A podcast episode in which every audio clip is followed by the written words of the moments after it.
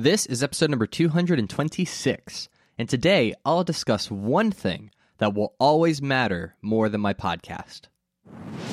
Welcome to the Practical Christian Podcast. My name is Travis Albritton, your friendly neighborhood Bible teacher. Each week, we'll dive into the tips, tricks, and hacks that you can implement in your daily life to become a more effective Christian. Thanks for spending some time with me today. Now let's jump into your daily dose of practical Christian training.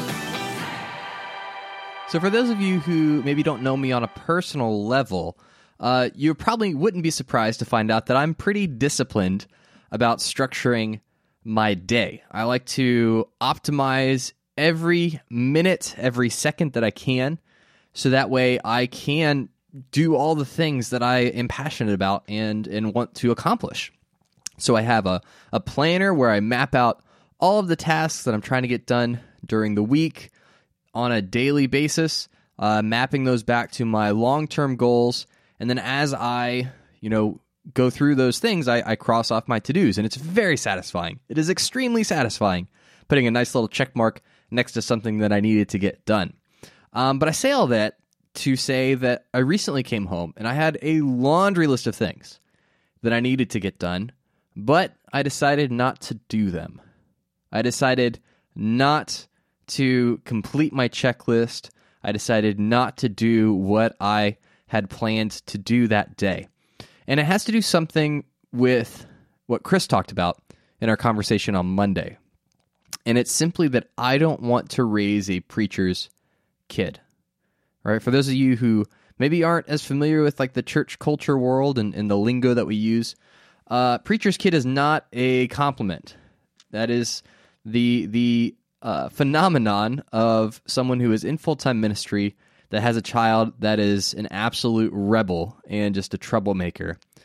And the reason, more than more likely than not, is that that person who is committed to ministry full time does so at the neglect of their family, right? And Chris even and used the line, you know, uh, you know, what good is it to save the whole world as a minister and lose your family? And that's something that I really, uh, really think about a lot, right? Like, would it be worth it to conquer the podcast world and miss my children growing up? How would I feel about that? Would that would that be success? Would that be worth it? That sacrifice? You know, is does the end justify the means? Um, you know, I, I think about that a lot. I meditate on that a lot because time with my family is something I'll never get back. Right? I'll never get to see the first year of my daughter's life again. I only get this one chance to experience it with her. And so on that day, I came home with my laundry list of things and I saw my daughter and I saw my wife and said, you know what? Today I'm just going to put everything on hold. Right? The stuff that I'm wor- working on, it can wait a day, it can wait a week. Right? Even though I planned for this thing to happen, it's, it's okay. Right? This is more important. Being in the moment is more important. And I don't think I'll ever regret that. I don't think I'll ever regret deciding to choose my family over this podcast.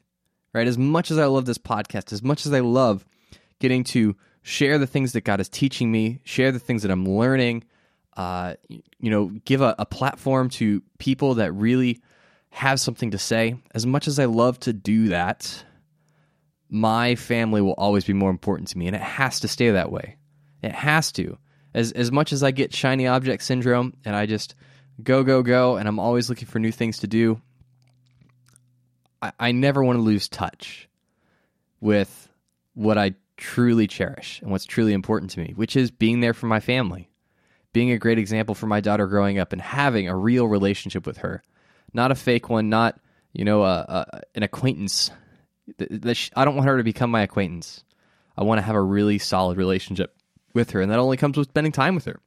So on that day, not too long ago, I pushed back everything and said I'm going to spend time with my family.